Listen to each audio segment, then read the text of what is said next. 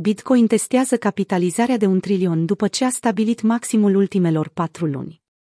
Bitcoin a scăzut astăzi sub 54.000, după ce traderii au așteptat să vadă cât de mult poate corecta activul digital care cu doar o zi în urmă a beneficiat de o creștere de $5.000. Bitcoin încearcă să transforme capitalizarea de 1 trilion în suport.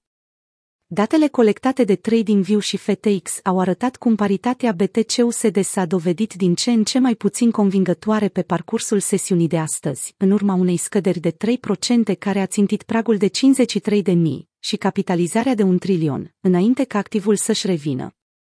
Prețul monedei a atins un maxim local la 55.800, cel mai înalt punct din mai până în prezent, însă nu a fost îndeajuns, pentru că piața a afișat primele semne de avertizare.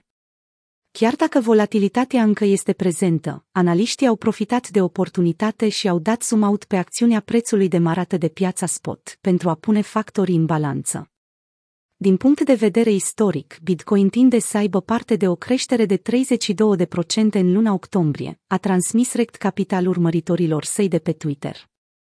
În această lună, BTC a crescut deja 29% și gândiți-vă că a trecut abia prima săptămână. Deși statistica este impresionantă, o asemenea performanță ar putea indica spre o potențială consolidare, care să determine activul digital să-și stabilească un nivel de suport într-o zonă mai înaltă, înainte de a continua creșterea până la 63.000, targetul anticipat de Plan B. O asemenea închidere a lumânării de o lună, supranumită worst case scenario, ar putea depăși cu mult creșterile istorice ale lunii octombrie.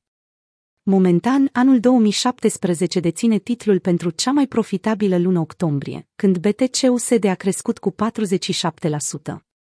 Dintre monedele altcoin, Doge crește cel mai mult.